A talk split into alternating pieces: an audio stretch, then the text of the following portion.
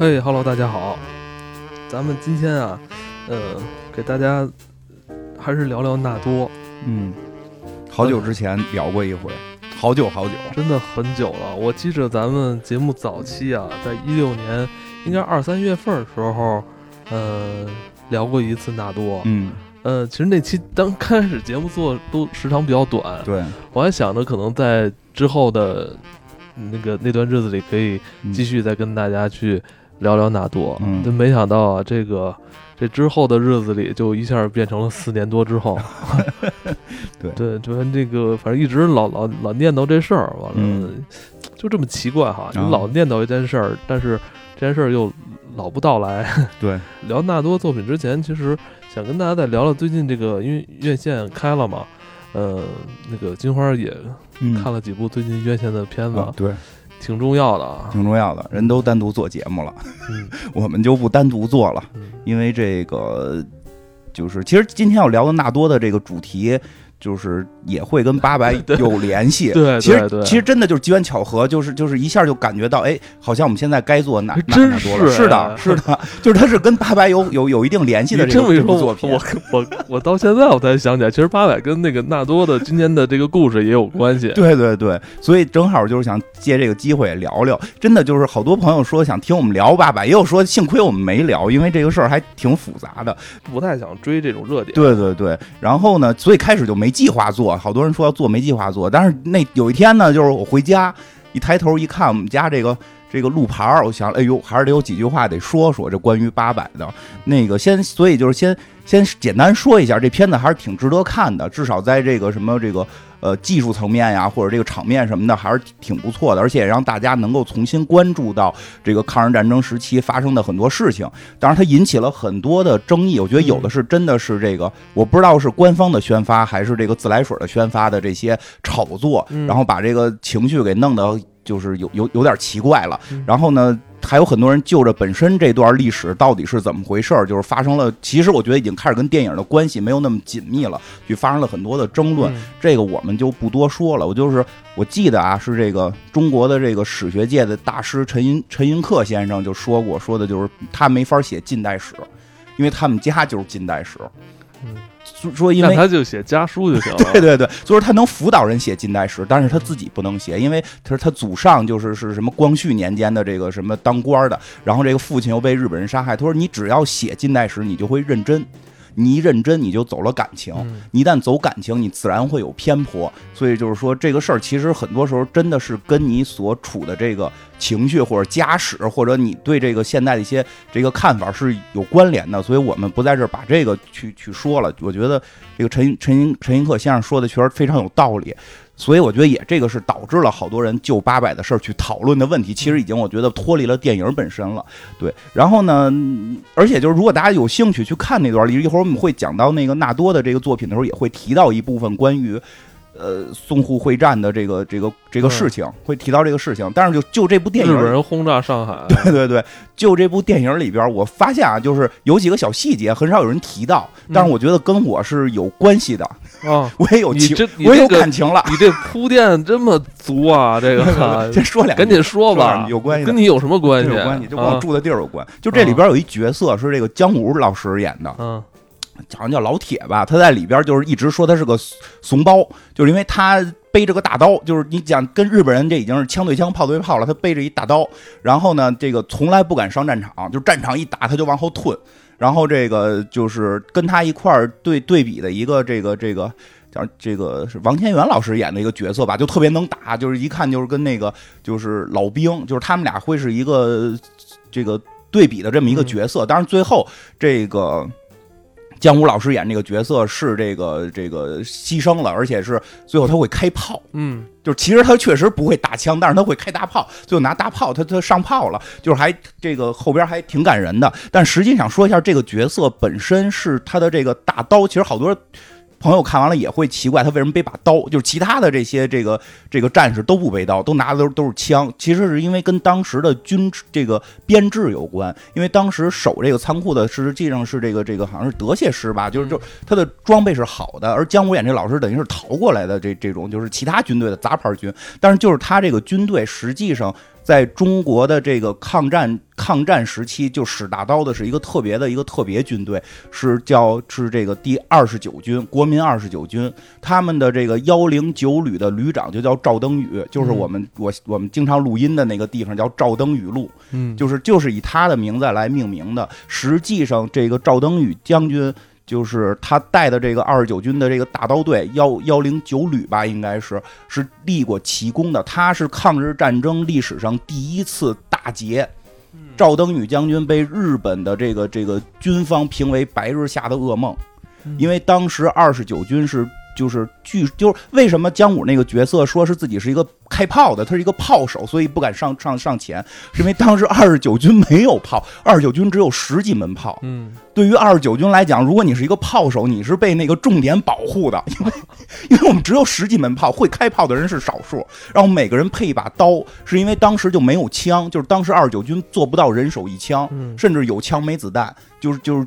跟日本军队的那个差距特别大，但是当地是燕赵之地，他是驻守北京、天津，燕赵之地多慷慨，这个这个悲歌之士，就是爱习武，所以这帮人好多是武术武术出身，会使刀，所以就是当时是配了一人一把大刀。其实现在有时候听起来，我觉得这特别传奇，是否是真假？但这个是真的，就用大刀队奇袭日本，在好像叫。喜峰口吧，就是在天津，好像喜峰口一带奇袭日本军队。当然，确实是我们这个这个中国军人的损失会更大，好像一万多人杀敌五千。但是对于日本人来讲，这是他们就是侵略中国第一次遇到。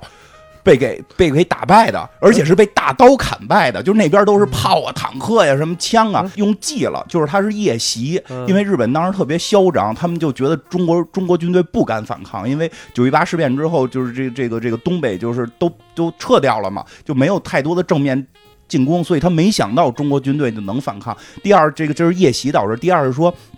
日本人确实有点奇怪，他们的那个武士道文化特别奇怪，他们认为就是战死是好事儿，所以他们特别愿意战死。但是战死这件事儿不能被别人砍脑袋，砍脑袋灵魂不能回到神社，所以就是他们特别恐惧，说即这一次战役之后。很多日本兵晚上睡觉带一个铁箍，就是怕断头，就是你可以打死我，打死我，我的灵魂就回到神社，我被进化了，这是他们的一个文化。但你砍掉我脑袋，我就是孤魂野鬼，就是这个是不光荣的。所以就是他们据说睡觉会带铁箍，就是为了躲这个二十九军的大刀队，怕大刀，怕大刀。然后这个。就是这应该是发生在三三年的事情，所以就是实际上姜武演的那个角色明确就是二十九军的战士，只有他们是大刀队，而且后来有一首歌，就这个事迹这个事件发生之后，大刀什么砍，大刀向鬼子头上砍去，这就是为就是受这个二十九军的这个这个。第一次打败日本人的这个这个感感召吧，然后这个创这个歌曲创作家去创作的，所以实际还挺感动的。我们一直在这个。金花现在在那个 他家这个附近就在赵登禹路。对对对，我租的那个房子就在赵登禹。我从小就在这条街长大的。三三年之后，其实就平静了一段，再到三七年才发生的这个这个呃七七七七事变才发生的七七事变了。然后这个后边就是就是淞淞沪淞沪会战了。所以等于姜武这角色是一老兵，是一个老兵。他实际上已经是他是第一波打败日本人的人。嗯，他已经是一个就是。英雄了，但是他等于是隔了几年，他其实就退下来了。而且他本身是个炮手，他在二九军一定是不会让他去前线的，因为会打炮的话，你实际上是有很多这个知识才能去打，不是随便一个人上来能随便打，他要去计算角度。看到那个就是他们那个仓库上边有炮之前，他一直特别怂，就是一打他就往后退。所以到最后他是有炮的时候才上的炮，其实他是有这么一个原型的。其实，但是故事里边没有交代这么多，是吧？没交代这么多，他就是有把刀。对。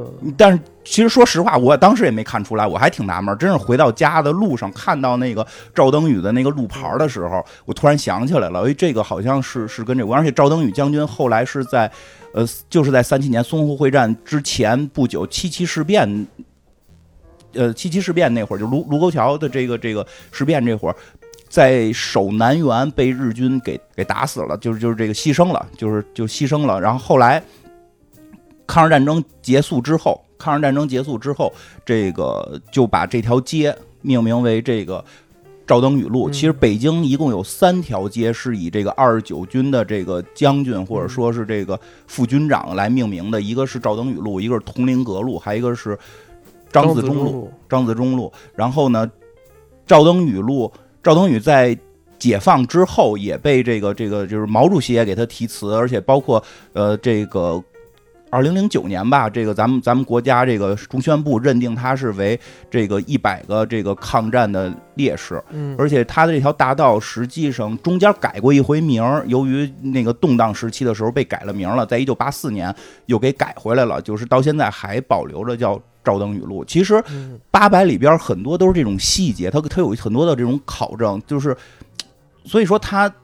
你得知道特别多，你再去看它可能会更有意思。所以我准备，或许就是我把这些资料都看完了，我可能会再去看一遍，因为它里边还有一个，我再提还有一个，就是它里边有一个最后洗澡的镜头，有一个老兵脱了衣服，身上全是疤，然后后来就说说他是打过一次淞淞沪会战了。其实淞沪会战打过两八百，这个片子应该演到三七年的事儿，三二年的时候日本打过一回上海，那次打上海是次。也不能说叫佯攻，是真打了。但那次打上海是为了转移注意力，并不是想当时并没有想把中国全部占领，并不是他们有这个企图，而是当时的那个时间点，他们认为还不到时间点。打打上海的原因是为了转移东北的这个视线，为了让国联就是国国际这个这个就是现类似于现在的联合国，但当时没没有这么好，就是来去吸引他们的目光，然后跟中国发生的这个第一次。现在那个定。命名好像叫淞沪抗战，其实大家有兴趣可以去查。而且淞沪抗战的那个日本方的那个坏坏坏人那边的发起者是爱新觉罗的后代，是川岛芳子。就这个大家有兴趣都可以去去查一查。所以其实更多的是希望那个看了八百之后，也不光把目光关注到这一场这个战斗当中，希望就是其实我觉得挺好的，就是能够把。抗日战争的很多事情，让大家再去关注到，我觉得真的中国人应该对那段历史会有了解，会有更多的这种认识。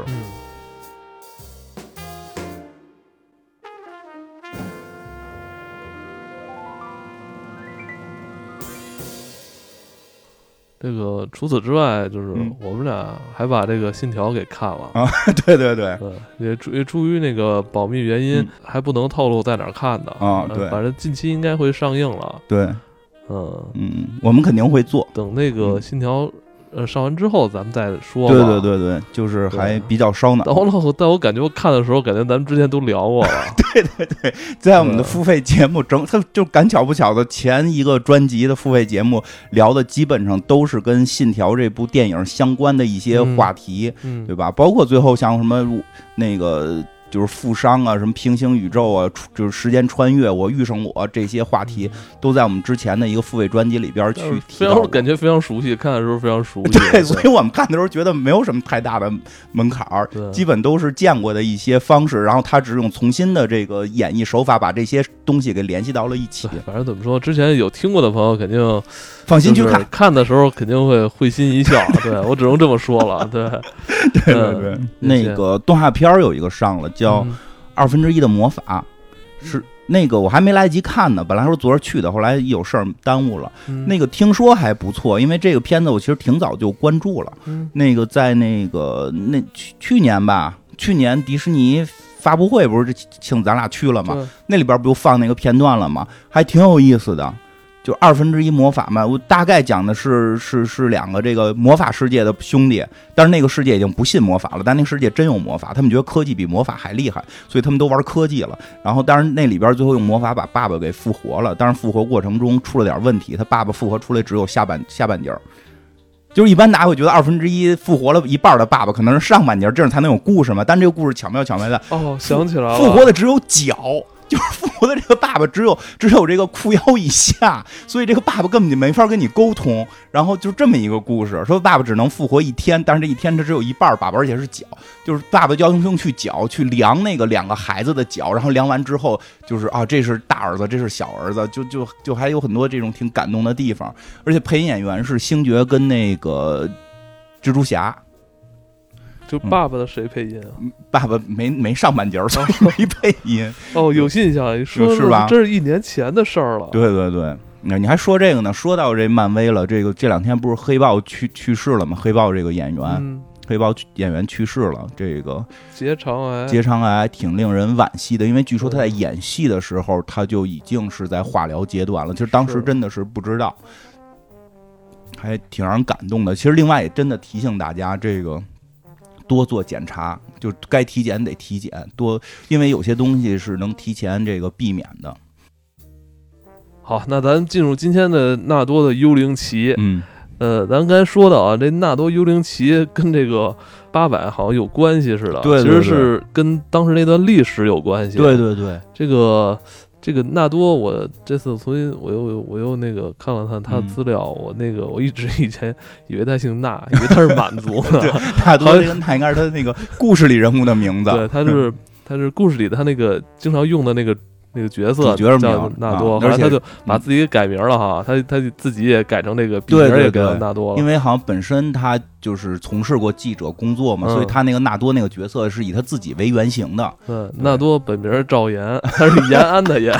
我我一看这，我我心里咯噔一下，又一个跟我同音，你遇 见了，本名太俗了。哎，那个说的。那个纳多这个幽灵旗是收录在他这个纳多灵异手记里其中一部。对，这部作品好像后来我记得一二年他出的出的那个那几本作品好像也被收录进来了。他这个纳多灵异手记好像在不断的膨胀。对对，他其实有点卫斯理的意思，是吧？他想建立他这个围绕纳多的这么一个系列故事。对对对，其实我觉得整个系列还是从。故事层面，我觉得还是非常成功的。恐怖悬疑，它会有一些对，但是又跟我大家想的恐怖这个这个闹鬼啊或者盗墓又不完全一样，只有这些元素。对，对我觉得它的整个这个系列里边最厉害的一点，就是它跟很多的实际事史实、历史史实和。时事时事就是最近发生的事儿，有非常非常多的关系关联。然后他其实就是想把整个这个世界交织在一起，用另一种视角去看。对，而且他毕竟是科幻，他我觉得很明确，他算科幻小说。虽然他一般卖的话，他会写什么悬疑小说，可能为了好，可能写，我觉得是因为写科幻卖不出去，对吧？就是这个确实里边有很多悬疑的成分，而且写的非常，就是悬疑悬疑层面写的非常好。挺恐怖的，对，还有恐怖的这个气氛，盗墓的气氛都有，但是它内核内核又是科幻的，而且最精妙的地方，它它的就是外延，也不能叫外延，就是它的很多引子是历史，就是它最后是能够整个给缝缝圆的。而他的故事，你就是读过。那他的故事你读过之后，其实很像卫斯理的那种。对对对，特别像卫斯理。我老觉得 故事最后得遇见卫斯理，遇见卫斯理，或者遇见袁振霞，对吧？有人不是不知道了。这个 呃，就今天的说要说的幽灵旗，它也是从一段历史里边对引申出来的。他就讲淞沪会战，我感觉因为他好像没提淞沪会战，但感觉是应该明确是淞沪会战。对，就是明确是淞沪会战，日本空袭这个上海。就是他这个故事是以现代的视角去看那会儿的事情。当然了，他这个讲的那会儿淞沪会战，其实他的作品都是这样，就是他提最开始提到的，不管是新闻也好，史实也好，都是真实存在的。而后边的解释是他的科幻的这种联想。其实这种手法就是在在国外这种也也会比较常见。其实很就是被玩的很多，尤其是二战梗，这个这个希特勒这种的编出好多科幻故事来，所以对吧？其实我们这边就是会少一点。纳多这个故事里边，这个幽灵旗这故事里边的这个开始的焦点在于，因为它它主要的故事都发生在上海。其实这也很很很很，他是上海人吗？对，很有特色，很有特色。刚才讲了，就像北京有什么这个赵登禹路、通灵阁路，有很多这种这个抗日战争留下来的这种这种痕迹。其实上海也非常多，对吧？这个这个上海也是一个，我前一段刚去了，我觉得上海也是一个非常奇妙的城市。我后来觉得，可因为我后来去的很多国内城市，我觉得都有很多很奇妙的这种地方，只是。在作品里边展现的不多，不知道他这里边提到的这个特别重要的是什么呀？就是真的，我觉得就是，可能这个不是本地人都知道不了。就是说叫三层楼，嗯，这个我后来查了，这是一个真事儿。就是说啊，这纳多在这个报社的时候，突然发现了有一篇关于三层楼的这么一个闸北三层楼的一一篇报道，然后他就跟他的这个领导说，他要去追这件事儿，就是这个这个调查这件事儿，好写稿挣钱，是这么一个故事。这个他是一个记者嘛，这个闸北的这个三层楼实际上在历史上真实存在。历史上真实存在，而且确实，我查了资料，是在二零一一年左右，就是考虑是否是这个是翻建、是拆除、是是是是保留的，有过这么一段讨论。实际上，这个闸闸北，据说那个地儿现在已经属于晋安区了。我听说啊，叫什么佟家路，好像是是连多少号都有，大家可以去网上查。这个三层楼实际上是在当时闹鬼三层楼，不是闹闹鬼，当时的一个洋楼，然后呢。在三七年淞沪会战的时候，这个日日本就是对上海开始空袭，是把整个这个这个八百里也看到了，他们不不会进入租界区，因为当时这个这个得多少介绍一下，因为当跟当时的这个呃国际环境有关，就是当时刚才不是也提到他有第一次淞沪会战，叫淞沪抗战，在一九三二年发呃一九三二年发生的，为什么到三七年的时候这个？八百这个剧里边也去演到了，就是这个这个后来黄晓明那个角色出来跟他们谈了很多为什么要打。其实黄晓明那个那一段戏，我觉得也挺精彩的。这个但就是就是说，国民政府希望国联能调停，是因为三二年国联调停过。就国联确实在三二年淞沪抗战的时候把这件事给调停下来，让双方没再打。但是国联说是就不让上日本打，就不要日本打了。但是确实好像也也也签订了一些这个不平等的条约。其实核心原因是因为当时这个这个日本是单独的这个侵略中国，就是说。他还没有形成跟这个这个希特勒、墨索里尼形成什么邪恶轴心，还没到这一步呢。所以我就想，为什么当时就是一个国家就能这个堂而皇之的就登陆另外一个国家的？乱，不是国际上也没有人来那个主持正义吗？没有主持正义，说你给我回去。没有，没有，你不回我，我干你。因为因为就有一种说法说九一九一八就是这个这个这个占领东北的时候，国联根本就没管，因为。因为国联实际上是那帮西方的这个帝国主义他们的一个这个这个叫什么集团组织集团是来是来瓜分世界的，哦，它跟一战的结尾还有关系，所以这个历史特别复杂。为什么上海？你说今后应该不会再有这种事儿了吧？你问我问题，我都不知道怎么回答。我肯定往那个理想的方向不会了，不会了，理想上就不会了。这个。为什么打上海后来管了？是因为上海有很多这个这个其他国家的这个利益，所以当时日本只是跟，而且日本跟中国是战而不宣，就是就是没宣战，就是愣打，就是好多人不理解这个事儿。我后来听有一种说法，是因为美国的光荣孤立政策，美国的政策是一旦两国开战，双方都不许卖军火，为了保证美国的独立性。美国以前不是世界警察，美国以前是光荣独立。在亚洲跟欧，在欧洲的二次大战的时候，美国就是美国，美国政府想参战，但他们法律规定他们不许参战，他们不许派军队去国外。美国的小伙子不许去国外打仗，不许拉偏架。对，而且就是开始是双方卖军火，但是一旦双方宣战，军火也不许卖，它叫光荣孤立政策。直到日本偷袭珍珠港，美国才。加入了整个这场这场战争，从那之后，美国一步一步，美国就有一种认为，你看你们二战都打不赢，就是靠我打赢的，对吧？这个这他们是这么认为啊，因为这个这个有很多种说法，所以美国后来就有这个往各国驻兵的这么一个这个行为了。这个所以当时还是这个国民政府造造军火也有限，所以他得从美国进军火。当时还是特别奇怪，跟日本也要从美国进军火，是是战而不宣，就没宣战，就是就是愣打。就是特别复杂，然后所以当时日本还没就德国那边还没打起来呢，所以日本也不敢对美国、英国、法国这些西方列强怎么着，所以所以到租界他就不打了，就是要保证那些这个帝国主义在中国的一些利益。他们当时是那么一个情况，直到后来这个跟德国、意大利这个这个形成什么邪恶轴心，日本这帮人脑子又抽了筋儿了，愣觉得自己能打败美国，然后才全面开战进入这个。进入这个这个这个租界，后来又去打香港什么的这种，所以在当时的情况下，就是说日本没敢炸租界嘛，只是炸了这个这个非租界地区。但是特别神奇的是，说在闸北有三层小楼，一个三层小楼没被炸。嗯，说什么情况？说周围全都炸成焦土，就这三层楼还屹立不倒。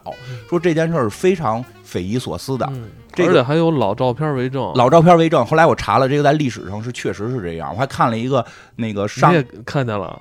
照片？呃，有有有有有有有有老照片，还有一个，因为他现在重新翻修了，还有一个上海的一个，应该是就大叔，应该是上海一叔叔或者大哥拍的一个视频，就是介绍这段儿。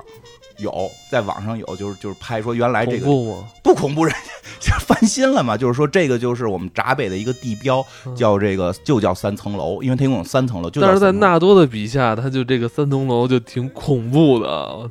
你现在琢磨，其实也很奇怪，说为什么日本把整个都炸平了，就留了这三层楼？怎么回事呢？就是就是官方没有太明确的说法，官就是这个纳多的解释。他这也是一个历史之谜吧？对，所以就是纳多在故事里的官方解释啊，纳多在故事里说，这个官方说说是由于当时里边住的是外国人，里边住的是外国人。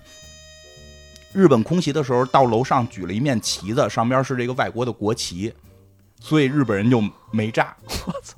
所以这就跟刚才讲的，为什么日本人不炸不炸这个外国人，后来又又炸外国人，他是有这个之前他们一个这个政政治的关系，所以在他这个故事里边是这么讲的。对，故事里边也是这么说的，因为嗯当时有在这个楼上有人扯旗子，啊，呃，而且他也介绍，当时这个日军的空军啊，当时他都是飞行员要靠这个这个目测人人眼目测来投弹啊所以他就 哦有那个外国国旗，好我就走了。对，就没炸但。你觉得这事儿吧，就觉得人眼投弹怎么比这个这个电脑这个电导还准电脑制导还准啊？对，就是说这人应该是反应不过来，而且那棋子在下，你看的时候，啊就感觉你是不是反应不过来，得提前扔嘛？那蛋还得有那个惯性的，都提前扔，所以就觉得会有点这个这个奇怪，所以就奇怪就去调查，就去调查这个事情。你看他这一旦调查起来就，就像卫斯理了。对他调查起来，后边就是科幻了，就是他去嗯讲述的故事了，嗯而不是史实了。他之前那些都是一些史实这个故事，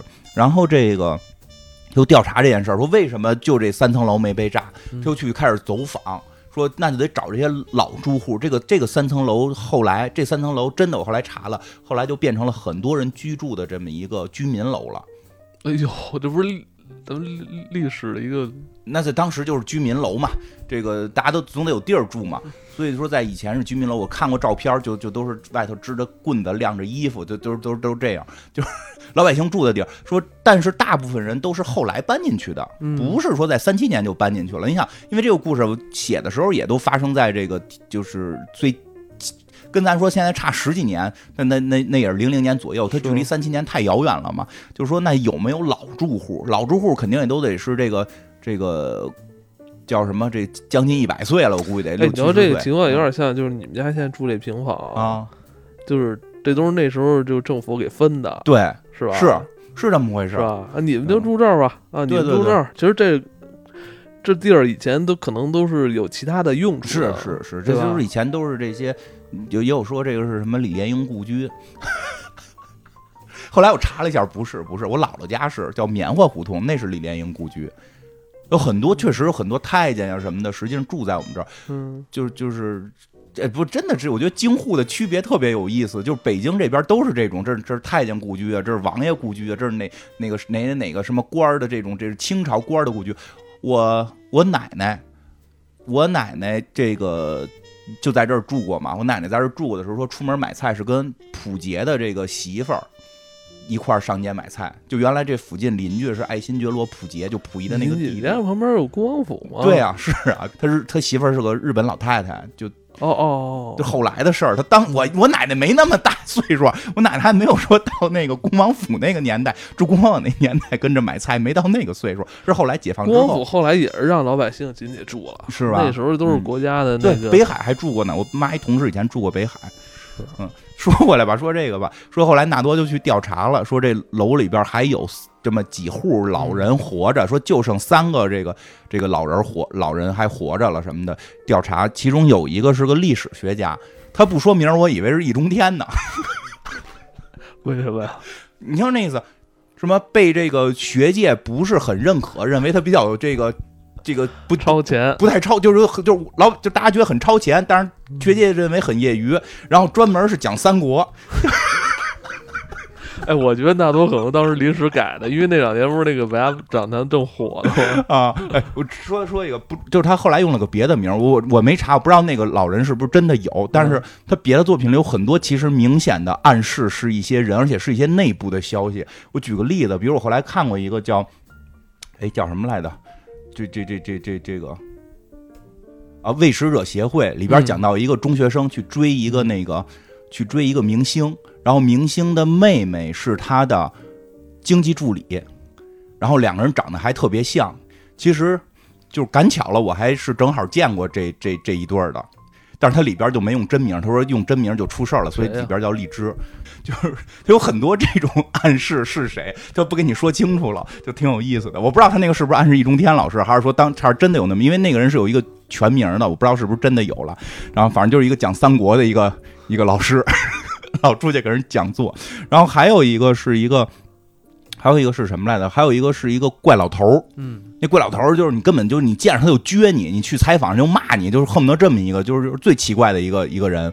然后还有一个是一个疯子是吧？住在这个地下室是一疯子，就不嗯不正常。嗯所以说就就就是这玩意儿怎么调查呀？他本来想去见这个历史学家，想去见这个这个讲三国的历史学家，但后来发现这个就是见不着，这这人出去忙了，说过一段才回来吧。他就去采访了周围的一些人，结果后来慢慢发现一件事，说其实这个楼确实当时轰炸的时候有人上过楼举过旗子，但不是外国人。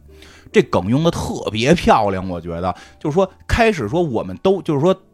有有几个老住户说住在这附近的老住户说这楼怎么回事？说一孙氏兄弟盖的，孙氏兄弟盖完之后让我们进来住的啊。这孙氏兄弟我们最早一看以为是外国人呢，红头发绿眼睛，这是一个很重要的线索，大家千万不要漏掉啊！这梗用太漂亮了，记住啊，先记着。啊，红头发绿眼睛，然后扛着一个旗子，我们不知道是哪儿的旗子，就就是以为是个外国旗子，对吧？然后这外国人，但是一说话呢，北北北方人感觉是一说话北方人不是外国人，但是不知道为什么红头发绿眼睛。然后说这个，但是这旗子就从这儿引出来，说这旗子叫幽灵旗，为什么呀？说这旗子我们也不知道哪国国旗，但是看着看着特别害怕。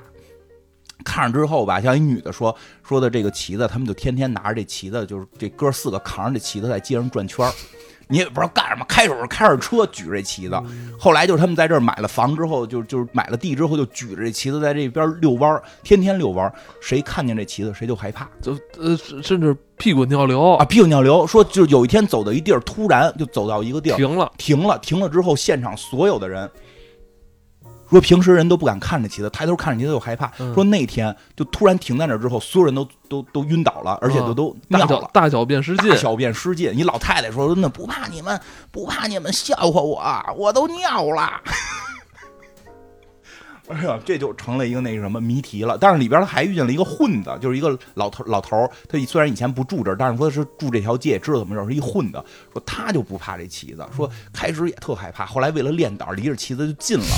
离近之后觉得特有勇气，嗯，对，然后这纳多觉得哟这事儿挺奇怪，让他们每个人形容这旗子什么样，有说长得跟蝌蚪似的，有人说是几个圈儿套着什么的，说他们每个人形容这旗子长都不一样。嗯我说这太奇妙了。然后这个对，后来纳多就是说，根据他们形容这旗的这个复原图，说这绝对不是国旗。绝对不是哪个国家的国旗。日本说轰轰炸你不炸，那也得是说说英法美这这几个大国家的国旗不炸。你举出一个什么什么阿布扎比的国旗来，我估计日本日本军官、日本开飞机的也不认识，也给你炸了。这至少不是帝国主义那几个大国的旗子。这因为说当时的那些这个老百姓他分不清楚，他就觉得是一帮红毛蓝眼睛的人上去举个旗子，就把它传承了，说是外国人举了个外国旗子。说实际上一琢磨，这事儿不是个外国国旗，就进一步的要去研究这个事儿了。嗯，然后就去找到了，最后这个历史学家回来了，找到历史学家，跟历史学家谈了，因为历史学家是最早就开始遇见那几个人，说都不是最早住进这个房子的，是后来住进这个是房子。是三九年，第一波他采访的老人都是三九年住的，对，是这个这个三七年之后，这个没赶上举旗子这事儿，嗯，说只说嗯他那会儿有点放弃，说看来这些人都是后来入住的，不是之前入住的，因为之前是人孙家这四兄弟的房子嘛，嗯对吧时间太久了，对吧？因为三七年说三七年之后，这孙家四兄弟就不存在了，嗯也不知道去哪儿就消失了。哎，结果说历史学家说，说我可是提前住进去的，找到他了，说你放心，我提前住，我我虽然不知道怎么回事，但我给你讲讲当时这旗子是怎么回事。你得用那个腔调，就学不出来。枭雄，我知道这个这怎么回事，学不了，没法一直学。这个刘备是不是枭雄？这个哎，我说又说说的这个说啊，这孙家。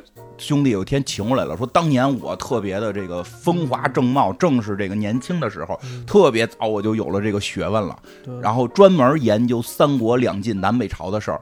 后来就有这孙家四兄弟来请我说的，求一件事，就是求我能够住进他们盖这四层楼。嗯，说他们就确实是围着这转，然后有一天这旗子就是一发威，结果大家都屁滚尿流了，然后他们就决定在这儿盖楼了。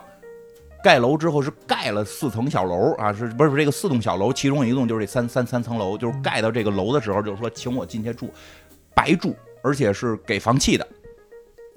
他说：“那这个为什么呀？”他说：“我们特别爱三国，就想听您给我们讲讲刘备到底是不是枭雄。” 就给他请去了，说这开始挺美，说的这个这这这这有有。白给个房子嘛，就进去住了，然后就听他讲枭雄的事儿，说结果越讲人家啊，就越不爱听了。对，因为那几个人就是有人会向他提问啊，对吧？回答不出来，但他老回答不出来，但结果呢，他一回答不出来，对方提问的人呢就把这答案说出来了，弄得他好像很没面子，对，特别没面子。说他虽然当时还是年轻，虽然说懂得比较多吧，但是有很多。就是比如说是那个历史人物，那天他早上起来吃的什么，但是他也不知道，对对对。而且那会儿估计也比较老实，不会不会瞎说，就不敢瞎说，对吧？搁咱们真的是瞎说了，跟他胡聊了。他那天早上起来，曹操那天早上起来吃的是油条，刘备当时跟他煮酒的时候涮了块羊肉，对吧？咱们就胡说了。他这个历史老师当时就非常尴尬了啊，就是后来说人就不爱来了，但是也没轰我走，也没轰我走。说当时除了他，还有一个。哦，对，当时还住了一个，说还再访了访问了一个人，叫什么？说是当时那个还有一个人见见过这个纳多，就是就是说是一个整天跟家抄佛经的这么一一个老先生，一个还俗的高僧。对，从那儿从这个历史学家知道，说那人以前是一高僧，这人高到什么程度？说就是震动震动这个上海一带，就就都知道有这么一高僧，而且这高僧能通灵。国师啊，这这这说这这说，当时不仅仅请我这个历学历史人去了，还请这个这个还俗的高僧高僧也去了。这高僧这高僧说厉害了，这高僧能够入定。对你问问他吧。对，这高僧说入定之后能进入能进入集体潜意识状态，就能够对前知五百年后知五百年能进入这么一个荣格状态似的，这跟修吕洞宾似的。然后说，要不然你去扫听扫听这个这个是什么的，就是后来这个。简短就说吧，这太多细节就就不不一句就讲了。就是简短就说，后来发现当时是一什么情况？是这孙家这个四兄弟啊，找来了三个人。嗯，这个这个明确知道的是一历史学家讲三国的，天天过去问三国，比如曹操吃什么，刘备吃什么，孙权吃什么，对吧？后来人答不上来，就不爱理这人了。还一高僧，嗯，这高僧呢，就是让他看，说我你能不能悟，说我们这是不是要出事儿？就是我们这个未来好不好？最后有一天，高僧就悟出来了，说你们要出事儿。这仨兄弟，这仨兄弟就大耳瞪小，四个兄弟大耳瞪小眼，说他妈出事儿怎么办？出事儿也得干，都到这会儿了。然后呢，还有那个就是他们一直从这个楼里往外挖土，往上填一池塘，说是做一公益。说这工艺是什么？说我们家挖一个这个这个防空洞啊，这个怕日本空袭，挖一防空洞。然后这土呢是给去这个。城市里边把这个一一个臭水沟给填了，这样的话还能做公益。然后这个当时政府挺乐意，就让他们干了这事儿。说，但是那土挖出来那个数量一算，绝对不只是一个这个地下室，地下室防空洞非常非常大的这么多的土。哎，然后后来这个这个纳多呢，就是这个去调查这事儿。其实后来慢慢，首先是发现了这四兄弟是谁。这中间有一段，这纳多这个是。自个儿记的笔记还让人偷了嘛？他就去找这笔记的时候，就顺着这些思路去找，找到那个池塘，因为有那四兄弟在哪块填填池塘，到那块发现了一个盗墓者。这盗墓者叫叫什么来着？一下忘了，反正就一个盗墓者。这盗还有一个人呢。就那个盗墓他爷爷嘛，嗯，就后来那盗墓就是那个怪老头那怪老头直到直到盗墓者出现才知道怪老头是谁，嗯，最后是通过一些手，通过一些情报知道了怪老头是个盗墓者，是这个年轻盗墓者的这个什么祖宗。祖宗啊，祖师爷吧，就是就是他这一派的这么一个叔伯大爷是这么一级别的一个祖师爷。说这个盗墓者就就跟这个年轻的盗墓者就跟纳多说了，说我来这块儿就是要盗这个墓。说为什么呢？是说这个墓我也不知道是谁的，但是我就知道我们家祖上传，我们家好像是是是是叫叫什么，然后盗了无数的墓，说结果就盗了一个墓，说就是这附近的一个墓，盗了之后这人就消失了，就就是说他没进去，就是就是所以我要这个继承祖宗遗志，我要盗墓啊，我们这个盗墓主要是为了考古工作。因为后边他提到了很多事儿，说的那很多事儿我们一说出来，史学界就都得震动，史学界都得那我，但我们不跟他们玩儿，我们就是就是盗墓，对吧？然后这个包括说盗到了什么，这个他们家爷爷还盗到了这个沈万三的聚宝盆的复制品，对吧？就是还中间会讲了一些那个关于沈万三的故事，我们就不在这儿展开了。在这个找到这盗墓者的过程中，发现了第一个秘密，就是这孙家四兄弟是谁？这孙家四兄弟呢，说在这个他们这个这个维护池塘上那块儿吧，立了个雕像，是孙权。这会儿纳多第一个谜题就解开了，为什么开始说是一堆外国人举了个外国旗子？就是为什么孙家四兄弟长得像外国人？因为在这个三国这个史记里边史料里边记载，孙权就是红头发绿眼睛。嗯，这个闭眼儿，曹操老骂他闭眼儿，就是你这这个绿眼睛的小崽子，对吧？就是这个高松老师说是因为有胡人血统，对吧？这个咱们不知道是怎么回事儿了，就是所以所以说孙权他们家就有这个红发碧眼基因，所以这个孙氏四兄弟就是红发碧眼，被很多人认成了孙家后人，孙家后，他们是孙权的后人，啊他们是孙权的后人。后来他说那这个你觉得，咱们这儿真的能找到孙孙权的后人吗？有可能吧，说不好，我觉得能，我觉得没准但。是就这这家的人，就会有这个身份在吗？那没了，那都推翻封封建帝制了，这么多年，就是晋朝都不承认他们了，他们哪还有这这这个这个哦什么什么唐唐宋也不承认孙家的这个这个爵位了，对吧？他肯定没有身份了。有身份的不就孔家、孟家这些了吗？然后就是就是就是这会儿大概就明白了，这底下有个墓，就是为什么他们刨土，肯定是又有一个跟三国相关的墓，就是他们想下去盗这个墓，而且后来他们也就发现了，就是最奇怪的那个老头儿不理人的那个老头儿，就是这个盗墓的老祖宗。嗯，这盗墓祖宗，这盗墓祖宗最后也就露了底了，就是去见他了，一看见着自己徒孙了，就说了实话了，说你们别进，你们进不去。说这墓啊，当年是怎么回事？就是这哥四个要挖这墓，就是要挖这墓。然后呢，那旗子是定位用的，那旗子确实有神力，那旗子本身有神力，所以他们老在街上跑。对，要定位。然后呢，然后呢，这个就要进墓的时候，就要进这个墓的时候，就发生了淞沪会战了，然后就要轰炸这块儿了。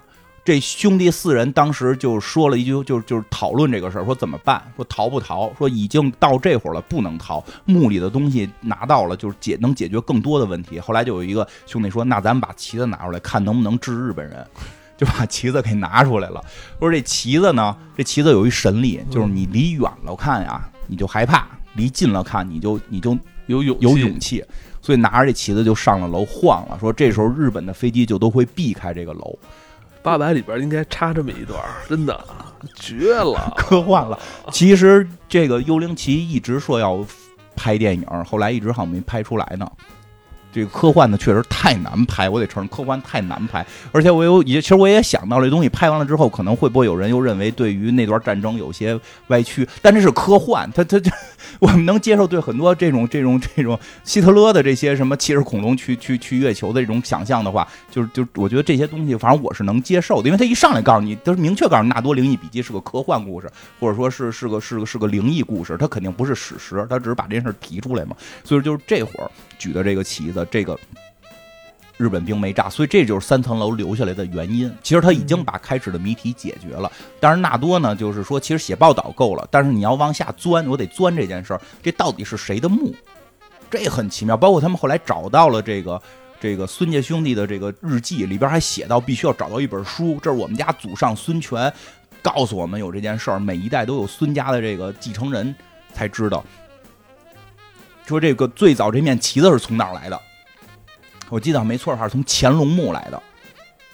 乾隆墓是谁谁谁挖的？说是跟这个孙殿英有关，什么是反正就是这个他们家之前是跟这个孙家是跟孙殿英混的，然后孙殿英盗墓上盗出这这个旗子来，当时这个旗子就成为了这个类似于是孙殿英的一个神物，就是就是就是去打仗。是后来这个他们家的这个孙家这个这个兄弟里边有一个人把这孙殿英给救了，然后就是说孙殿英就说你要什么都给你，说我就要那面旗子，就把旗子给他了。为什么说要那面旗子？说那面旗子啊面上这个吓唬人这件事儿其实是次。次要的，最核心的是能定位这个墓，是能产生某种场的共鸣，能定位墓。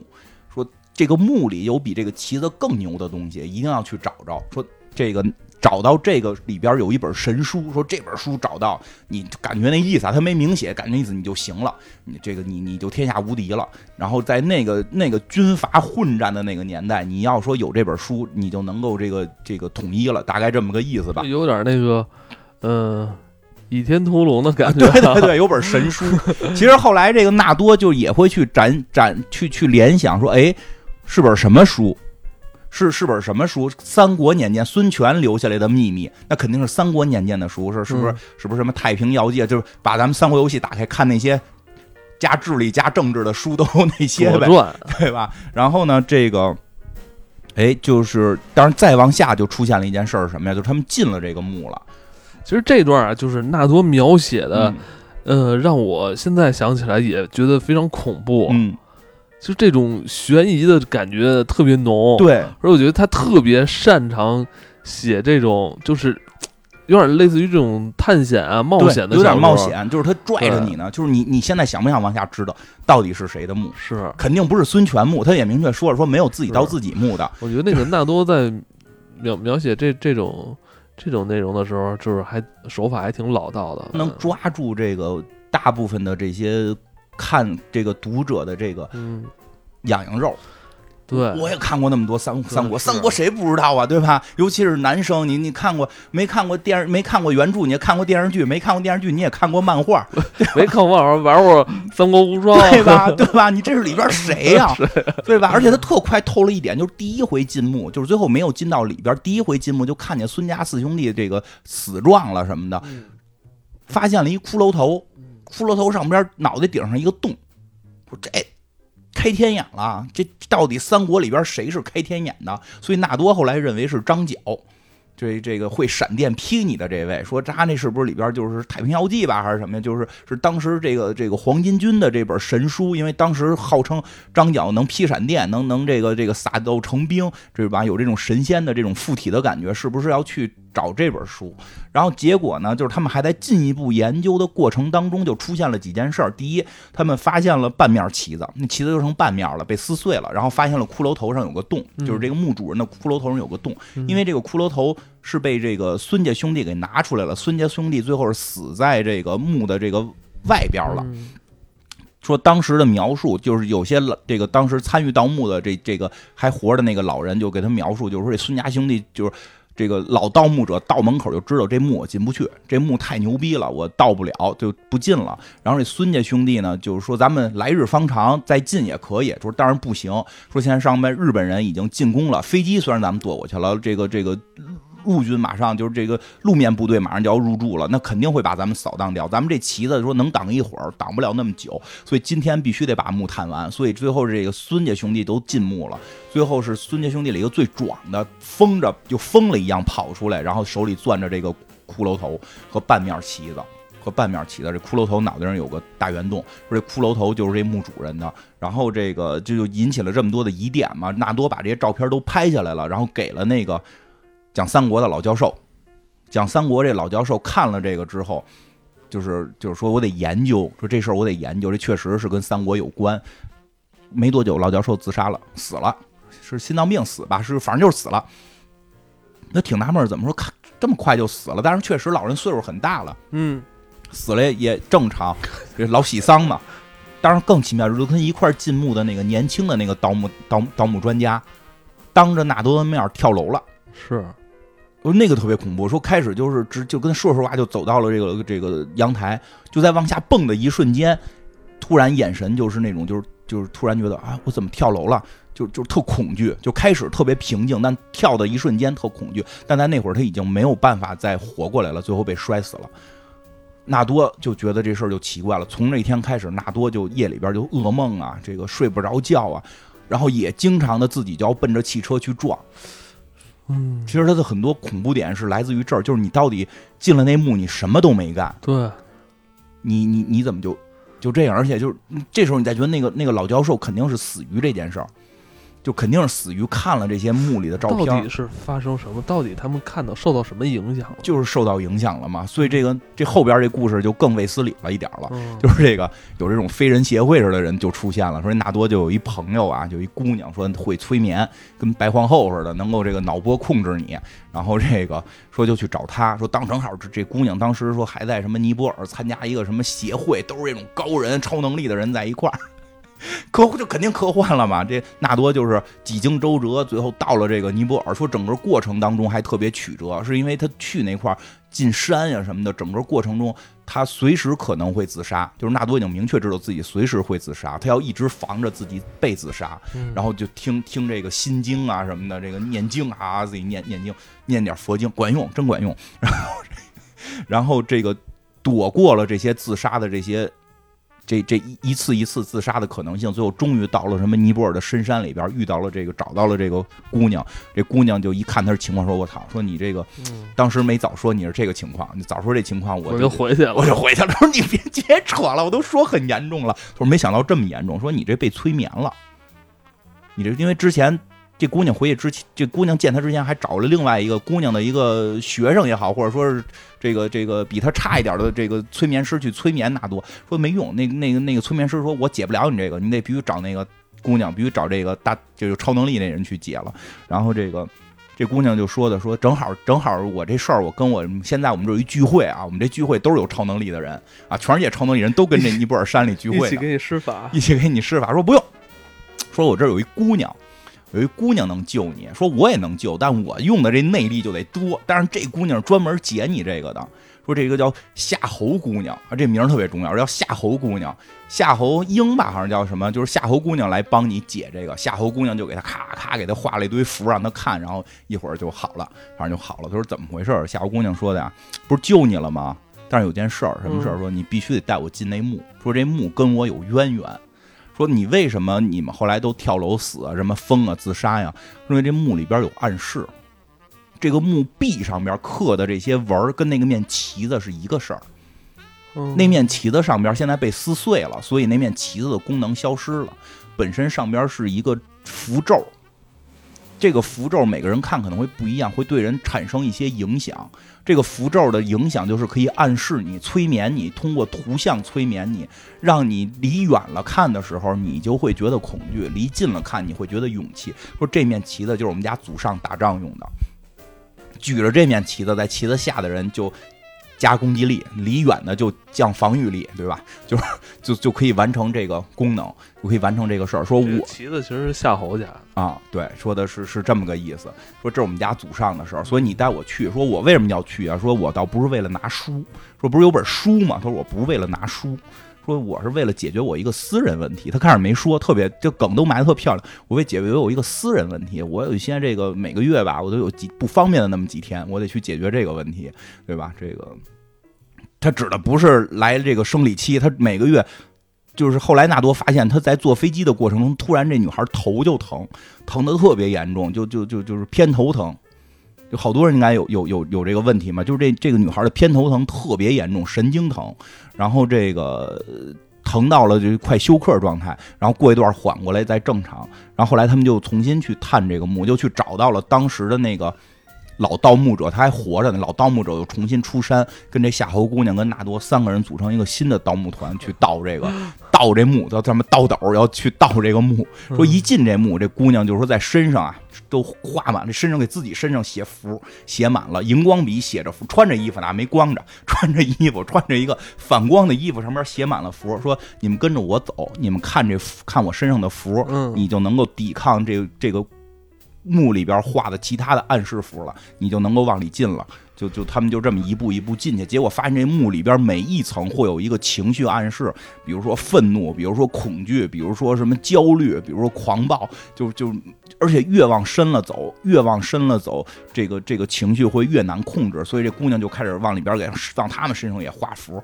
就是咱们中国古代不有这个驱妖辟邪，就是往身上要画符嘛，写字儿画符，就就就就是来这套。说我们家祖上就是干这个的，我们家祖上就是靠这个画符这个建功立业的。就最后往里走，他说这姑娘有一个细节，说进来之后第一眼看那骷髅头了，脑袋上有个洞，姑娘就叹气说：“哎，完了，说白来。”怎么了？说怎么白来啊？说我要解决的就是这这个头的事儿，上面有洞，我就知道这件事儿对我没帮助。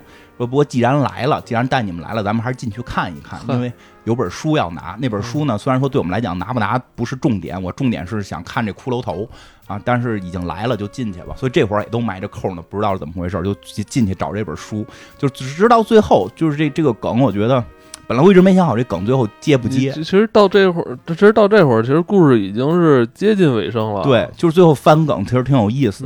我觉得在这儿讲了吧，因为讲了吧，就因为这个，我老觉得人家书还卖呢。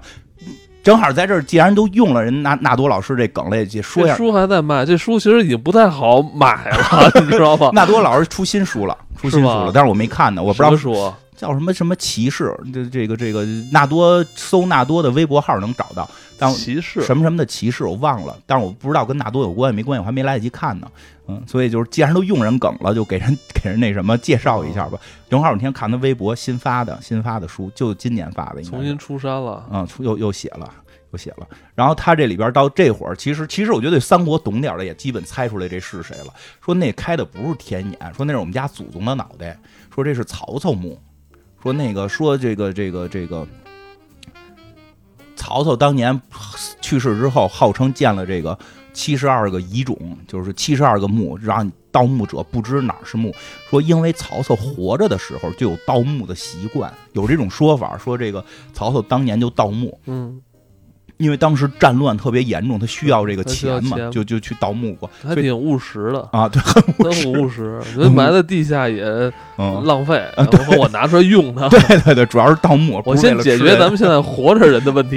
对，所以他特别担心别人盗他的墓，所以他就弄了七十二个遗种，说有七十二个墓，这样的人好不知道到哪儿。说实际上故事里说的啊，因为后来这个。咱们这个这个历史考古学家说找到了曹操墓了，说找到曹操墓了，说里边还有什么这个老有网上那梗嘛，有一个大骷髅，有小骷髅，是曹操小时候和曹操长大，搞笑了嘛？但是他这个故事里边，这故事里边说的是，当时曹操跟孙权签了个协议，为了保住自己的墓，把墓建到了东吴，以保证这个不会有人想到曹操的墓盖在东吴。然后他跟孙权签的协定是什么呢？就是说的这个这个我的后代。至少几代之内不会侵略东吴，就是你，反正我也死了，你保我墓，然后我后代三代之后再怎么样我也不管了，至少三代我保证他们不去打东吴。所以后来曹家就没有明确的攻过东吴，就一直是攻西蜀。当然了，实际上历史上还是打过的。这个故事里边就是他没有明确的特严重的战争，因为后来《三国演义》的导致这个好像这个。诸葛亮和司马懿的这个战战局更是这个焦点嘛？但是历史中其实还是有过东吴跟跟曹魏的战争的。但是这个纳多里边就是这么说的了，就是说这个孙权就同意了，所以只有孙权知道曹操墓在哪儿，所以这个孙家后代才知道曹操墓在哪儿。那孙权就是说这个孙家不传的这个秘方，就是就是每代都知道这个曹操的墓。说这曹操墓里有什么？说那个曹操啊。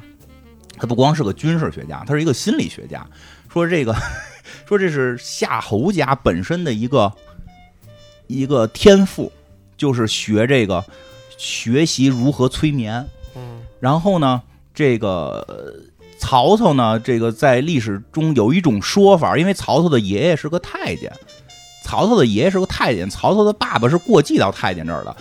那曹操的爷爷姓曹，他爸爸本身不姓曹，过继过来改姓曹。有种说法就说过继之前，这个曹操爸爸姓夏侯，所以后来夏侯惇、夏侯渊这帮人才跟着曹操混，是他的铁兄弟，就就就就是有有这么一层关系。所以曹家跟夏侯家都算曹操兄弟。评书上是评书上这么说的，评书上这么说的。当然了，在那个。在那个呃一些历史学家中讲，其实这个说法也不也不全面，但是很明确的能知道曹家跟夏侯家是有很明确的这个这个姻亲的，就是他们就是世世代是结婚是通婚的。这个是跟再往上刘刘家有关，就跟这个刘邦建国的时候，夏侯家和曹家都有关系。说他们确实本身是有通婚习惯的，所以曹操家以前姓不姓夏侯不好说，但肯定是非常亲的这么一个这么一个家族，哎，所以在这里边用的那个梗就用的是说曹家是从夏侯家过继过来的，所以曹操原来姓夏侯，他是这个夏侯氏里边这个天赋最高的人。所以他学这个心理学学特别好，古代心理学，古代心理学什么就是画符，用这符能影响人的这个情绪。他呢后来写了本心理学的书，叫《孟德心书》，就是这个挺有意思的。因为古代说的叫这个这个，一般玩游戏里边都这么写，《孟德新书》是新旧的新，对吧？新旧的新。他说：“可是你没有孟德旧书啊？为什么出了一本孟德新书呢？”所以说，这个夏侯就说，夏侯姑娘说，说这个“新”字是后来讹传，大家只听说有本孟德新书，就认为要写成新旧的“新”，但没有孟德旧书嘛，是心理学的“心”，就是孟德写的心理学的书，叫孟孟德新书，所以全部都是关于暗示的。这书现在早没了吧？早没了，《三国演义》里边说让自个儿给烧了嘛，因为那个那个有人说写的不好。就是他 他他，烧了，就是就是让键盘侠给骂了嘛。就键盘侠的威力非常大，嗯，就是曹操那个这书写完了，《三国演义》里这么说的啊，这个真史实是不是这样不知道了啊，《三国演义》里这么说的，说这个张松就是西蜀来了一个人张松想见曹操，但是长得特别丑，然后曹操底下就让这个主簿杨修就。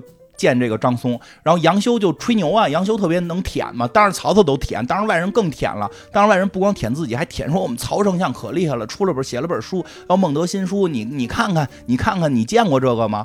然后键盘侠杨松拿了之后，这个张松键盘侠张松拿着这书之后说：“哎呦，就这破玩意儿啊，这也好意思叫书啊？我跟你讲，我们家我我们西蜀是个小孩就会背。”他说：“不可能啊，我们曹丞相刚写完，你这是抄袭。”我跟你这就是抄袭，你你这抄到哪儿我都知道，我就这么跟你说，我现在就能给你背一遍，你信不信？那个杨修说我不信，我你就刚他妈扫了一眼就能背，然后张张松咔咔开始倒背如流，然后杨修操服了，真牛逼，然后就赶紧找曹操说丞相，那个您这书是抄的吧？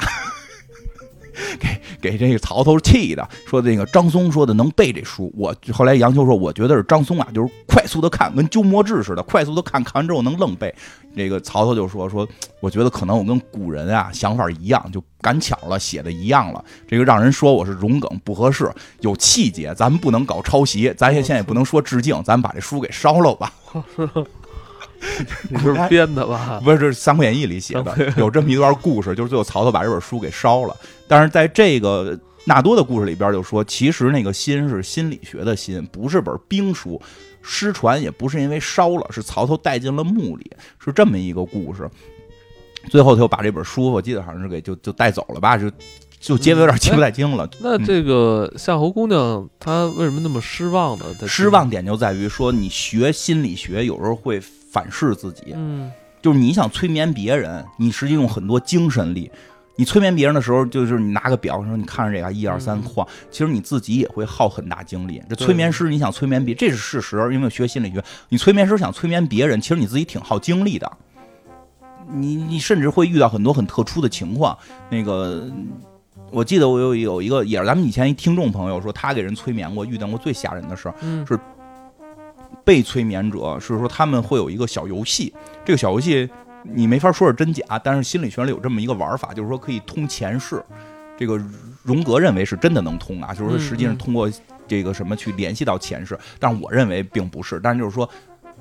他在通前世的时候，一般就会你催眠状态就会让你慢慢催眠了，然后他就会说说的你是谁呀？说我是清朝的一个太监，就或者说我是清朝的一个宫女，而我是一个什么明朝的一个将军，就会说就会这么回答。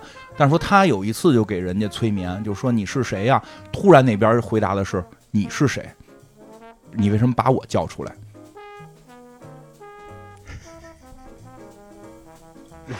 这催眠师就会很恐惧。哦，对吧？这是这这催眠师其实会很恐惧，很恐惧。因为催眠师其实我一般会认为就是是让他一个虚拟人格也好，或者一个什么人格，绝对不可能那个人还能跟你对话。他说有的时候你那个那个催眠的那个听众朋友跟我聊，就是他遇到过一个案例是这个，对方会直接问催眠师是谁，会问为什么把我招出来，就就就会吓催眠师一跳，然后催眠师就赶紧把这个催眠给结束了，就给对方给唤醒了。所以人家是别给我吓唬你没的，就是吓唬你的。所以催眠其实人一拍大的，一看金花都让我给忽悠着了。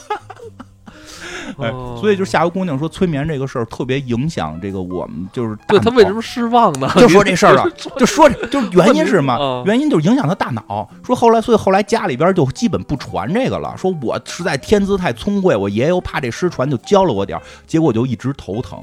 曹操什么毛病？就是头疼。嗯这里边又有曹操跟华佗的故事，就是说曹操当年头疼的严重，他一直头疼，一直老头疼，每个月都疼那么几天，疼的特别严重。这个这个特别著著名的，他跟袁绍干演义里边记载啊，就《三国志》里我记不太清有没有了。他跟袁绍开打的时候就头疼的没法打仗，最后是陈琳写了一个骂曹操祖宗八代的一个檄文，然后拿过来。拿过来之后，人就说曹丞这个那种是丞相，就说曹公这个袁绍骂你，说他让陈琳写了篇文章，说这怎么骂的呀？就骂他祖宗，说你他妈祖宗是个太监呀，就没长鸡鸡呀，然后就不不不是个玩意儿，你们都是老王八，就大概这种词儿吧。当然都是用文言骂的，骂的特别漂亮，就是骂人不脏字儿，还还不带吐胡的，给曹操一生气，给气得头不疼了。所以后来曹操打完袁绍之后，把陈琳留下来了，就说你他妈这文章太牛逼了，我怀疑啊，留他就是说那个以后你再多骂骂我，能让我头不疼。说当然这事儿也没管太大用，所以最后有一个说法，就说曹操找的华佗治病。华佗号称啊，古代啊号称叫什么这个叫怎么说来的？这个内内科的看看看这个扁鹊，外科的看华佗。华佗有什么麻沸散，号称是中国古代外科第一人。关羽中了一箭，中毒了，刮骨疗毒，把骨头的这个毒给刮掉。所以到曹操这儿说，你这头疼能治，说怎么治？我有一小斧子，给你脑袋劈开，劈开之后把你这病灶拿出来就行了。曹操一听就是就是言语里说，说这不是扯淡的吗？说你知道有多少人想劈我脑袋吗？你一张嘴就是拿斧子劈我脑袋，你是不是刘备派来的奸细？给他抓起来，就给他抓起来了。抓起来之后就给他杀死了。说临死之前，他说了一句话嗯：“医者不能自医呀。啊，啊这都是小故事啊，小故事。这是他这个纳多这个纳多故事里边没提到，然后咱们讲讲拓展一下小故事是什么呀？小故事不一定真假，小故事。这个，但是都这个传说都是这样说。最后临死之前拿出本书来，华佗写的医书给了他那个狱卒了，给他那个看他那个人说：“我要死了没关系，天下需要医生去看病，我把我一生的这个治病的方子都写在这里边了，或者这个怎么开刀什么的，你拿着这个去救世吧。说至少以后你也能活，就是能够让自己总比当狱卒过得好。”是是有这故事，但后来那狱卒不是也没没没好好保存吗？他拿回去之后呢，就搁家了，赶紧就就接着去上班，然后上完班回来之后，一看他媳妇儿正烧这书，烧了。然后就说你疯了，你烧这书。他媳妇儿就说了，你要这玩意儿干嘛呀？他说我要这玩意儿，我能成为像华佗一样的神医啊。他说华佗呢，杀了。说你想死吗？不想死就把这本书烧了。说那也不行，这是中华中华文明的璀璨，我得把它留下来。说最后把他这书拿来，就剩最后一页了，好像是五禽戏吧，上边是就是这个这个中国古代的广播体操叫五禽戏，怎么锻炼身体。这都是民间传说了，所以夏侯姑就是你要知道这些故事，你再看这个纳多，这就觉得特别巧妙。说所以说夏侯姑娘看见那骷髅上有个洞，她就知道嗯，曹操开颅了，那是曹操的头，不谁给是他开的？就是华佗开的。说肯定华佗给他开颅了，开了之后没治好，所以华佗才死的。我本来就想看看我这祖宗啊有没有治头疼病的办法，我真正要解决问题是我这头疼病。但是结果来这儿一看，曹操脑袋开了个洞，而且就是还是死掉了，可见就是他没有治疗头疼病的办法，最终用的是华佗的这个招儿，结果没成功，所以就是他一看见那个骷髅头脑袋有个洞，就特别失望，就知道我来到这里边是解决不了我头疼这个问题的，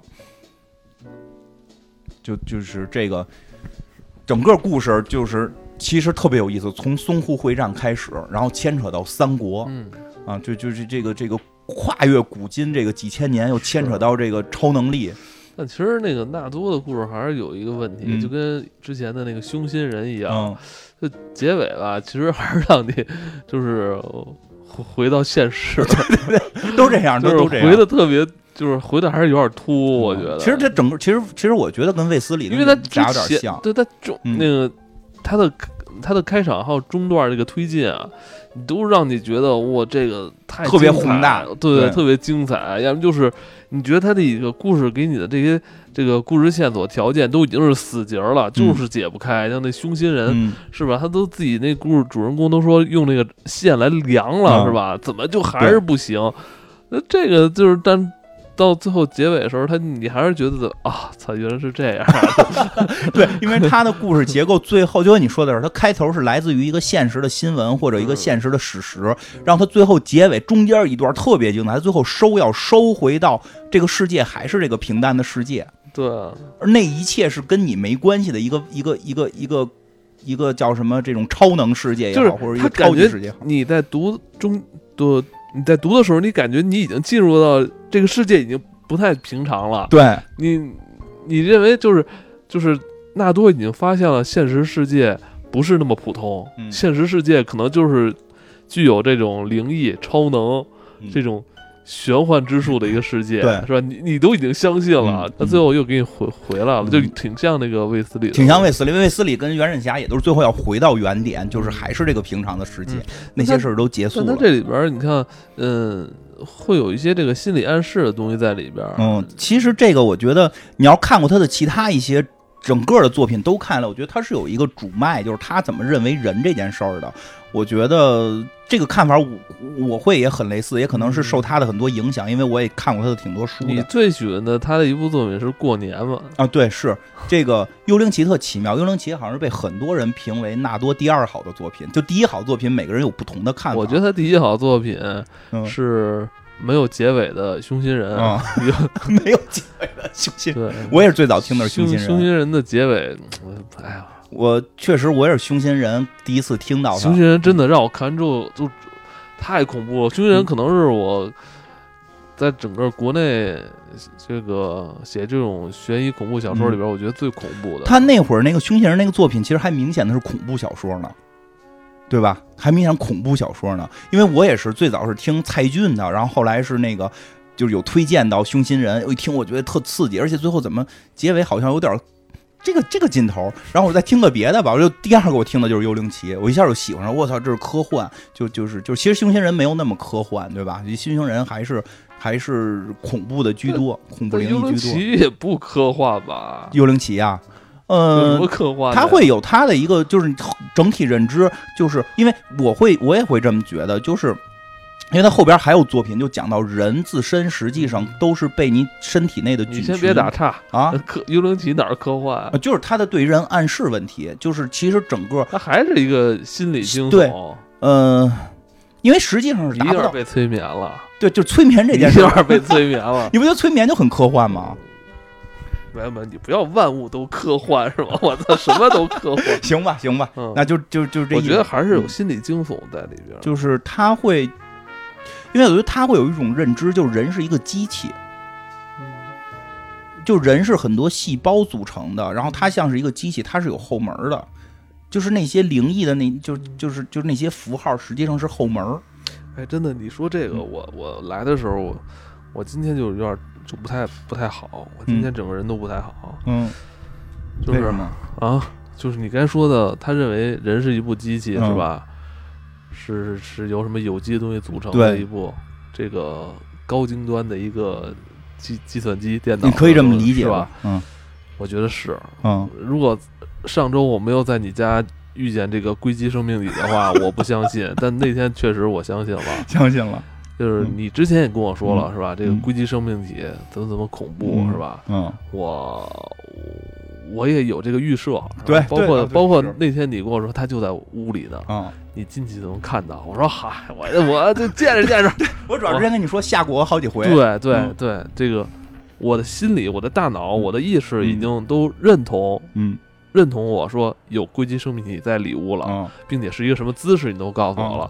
但我进去之后还是被狠狠的吓到了。我觉得那种被狠狠的吓到是我身体细胞的反应，对，你明白吗？就是就是我身体里有一有一部分、嗯有一部分那个组成部分是是无法接受一个类人体。对 无法接受，无法接受。里边如果是一个被子，你我不会害怕。我已经嗯告诉我的大脑，告诉我的这个这个什么眼睛啊，什么这个鼻子呀、嗯这个都告诉他们了，他们也都做好这个防御机制了。说好收到，关键是你之前还给我看过照片了，啊，对，当时吓整个人跳起来了，我肌肉啊这些组成部分，他们被吓到了。所以我也认为人是个机器，嗯真的就是其实有关这那是一个，个漏洞。其实有关金花与硅基生命体的这个。这个相遇啊，这这是有有一段故事，我们嗯。可能在接其他的那个嗯。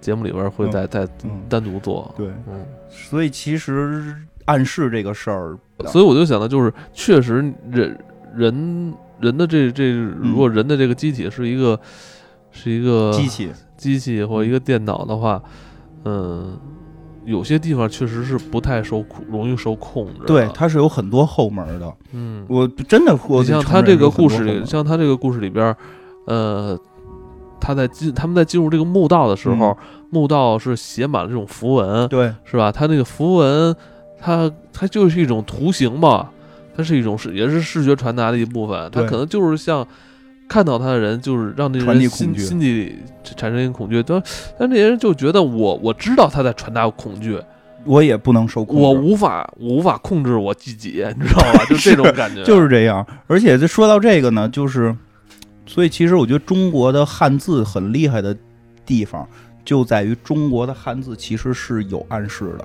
对，真的，因为尤其是前一段，我带孩子去做暑假作业，去中国中国国家博物馆，就就天安门旁边那个嗯是国家博物馆嘛，它里边放了非常多的那个展品是商朝的盘子呀、什么碗呀，都是占卜用的，上面刻满了甲骨文。就中国汉字的诞生是用于占卜，中国汉字的诞生是用于巫术跟占卜中。国的这个汉字，其实你在读它的时候，其实你就已经可能被被这个被影响了。是的，其实这个是是这这种我前两天不还我前两天不还跟你说，你说这个中中国文字真的是很难读，对很难看懂。嗯，就是那一篇字啊，嗯拿出一张报纸都多费墨呀，是不是？费墨是吧？对，你看你中国汉字真的是得一个字一个字的往下读下去，嗯然后你在读的时候还得思考。而且你没发现，就是符文文化只有东亚有。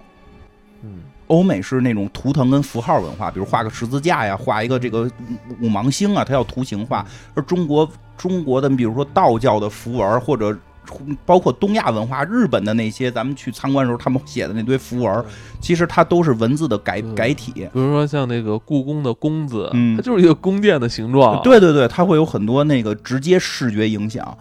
所以符文文化，我觉得是东亚的一个特殊的一种心理暗示文化。那是不是说，其实我们这个东亚这片大陆，这个生活的人们，就是应该有自，其实是应该有自己的一套文明发展路线。对，是有靠靠这个暗示。因为我看，因为有很多科幻作品中也是提到嘛，嗯其实它那个每一片大陆所诞生的文明，它之后所发展路线其实是不一样的。对，其实国外好多科幻作品后期对中国的文字是有一定的，我始终觉得，我觉得不太对，就嗯有些时候，有些咱们这个发展路线，或者说现在全世界发展路线嗯都是一套天赋，对，其实需要多天赋。甚至你看现在把现在高科技的文明传到了非洲，嗯，非洲人也在玩手机，对 对吧？玩手机。你嗯，这个这对吗？我在想说不太，我觉得我觉确实确实你给人带来了更加的干这个这个这个适宜的生活，嗯这是好事儿，但是。别丢文化。但是不是嗯全世界人都要使用同一种文化去发展？我觉得，我觉得就是科技可以一起发展，文化还是多元的好。包括其实你看，像《骇客帝国》里边那个唰唰掉那绿码，掉的不就是日文吗？日文是什么？平假名、片假名，其实那东西说白了就是中国汉字，嗯它就是中国汉，都不是变形，就是草书。它而且你看，有时候咱们看那个。那个书法家写那个正经书法家，不是网上那些啊，正经书法家写的那些草书，你也看不出是什么来，你也看不，你看咱们说实话看不懂写的是什么，但是有种气势，有种感觉，你能感觉到，它能形成某种这种感觉。说说的科幻点儿，叫形成能量场，对吧？其实这这就是很奇妙的一一一种东西，这个这个东西。而且我觉得还有一点就是，就是真的人类是是人，我我也我始终觉得人类这个机体拥有很多漏洞，嗯拥有非常多漏洞。嗯，比如说你会通过化学药品控制人类置换，其实这就是一种漏洞。但是真的也不能忽视精神层面的漏洞，因为我记得我在学心理学时候就讲过，就是就是有一种有就是人为了进化到现在，他得有一些这个这个现代科技。就在没有现代科技的时候，这些问题不会出现。但现代科技可以模拟很多奇怪的场景，比如说重复一件事儿，不同玩命的点击这件事儿，其实是人类的一个漏洞。就是不停的点击之后，你会获得新东西，你就会你就会促使你一直点。所以很多在设计的时候，让你能够长期去在粘稠在一个事物上的时候，它总会有反复点这个按钮，嗯，都对，发现你不能点的时候，它需要让你再花六块钱首充哦。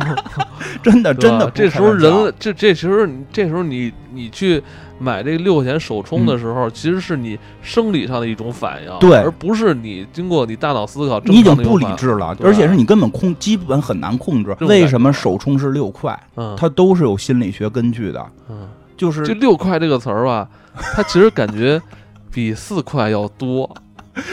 比十块要少。对，六本身六就很奇妙，本身六就很奇妙，就是有很多有很多心理学上面有是是有这种测试的，比如特简单一个事儿，第二杯半价和什么什么打打多少折，第二杯半价，什么打打哎，我经常，我只要看到第二杯半价，我一定要买那个两瓶儿。比如像七七幺幺啊、全家呀、啊一一瓶七五折，你好像就不会觉得不买，我一定要买那个第二瓶一元。对吧？但你琢磨，实际上从数学讲，他们是一样的价格，但是第二瓶半价我一定会每次都问你，对你的打击我说大。每次我都问你，哎，那个你喝不喝这咖啡？我哦问你的意思，其实并不是想请你喝咖啡，是因为那个 那个咖啡是第二杯半价。而且就刚才说首冲必须是一个短钱，那个就是这个心理学家做过一个实验，嗯就是说是把一个特别丑的一个牌子要立在这个一个这个叫什么这个国外的这种这个这个郊区那种别墅外边不是有草坪嘛，就想把一个提醒大家注意交通安全的一个，但是设计的非常难看的牌子立在一个用户的这个草坪上，你去协商这件事儿。一般是不同意的，说太丑了，你去立在别的地儿，别立在我草坪上。但是如果你给他立一个非常小一点的这个牌子，很多家庭就能接受，说因为这个东西很小，不会影响我的生活。隔一周再去立问你能，咱们能不能把这牌子变大？基本上是同意的。就是你直接问大牌子能不能搁，他们基本上不同意。但你先问能不能搁小牌子，能同意，然后再问搁一段，再问能不能搁大牌子。其实你充那六块钱开始，你就会开始经常就控制不住，从六块变十块，变二十，变五十，变一百，就就这这都是。但是你一上来问你这游戏先充五千，你玩不玩？一般人不充，但是咱从六块开始，但是这可能对于咱们的一些听众是无效的，嗯，因为经常有人问我你们能不能包年。说 我不想一期一期买，我就要包年。为了打折嘛，为了打折，没这功能，没这功能，而且打了折我们挣的少了，好，哎呦，好多这种，哎，说回来吧，说回来，所以其实纳多关注的一些点，我觉得你也，我觉得你刚才那么说也对，其实它不算科幻，因为很多实际上现实中就有的事儿。包括一直点击这件事儿，不光停留在一些 A P P 上，实际上我那天看过一个报道，说现在在很多地方会有那种就是赌博机，类似赌博机的东西，它就是一直要让你点一个钮。后来就是去研究过这件事儿，如果只是往里推钢镚儿，然后或者说往里续钱不点钮，其实是形不成上瘾性的。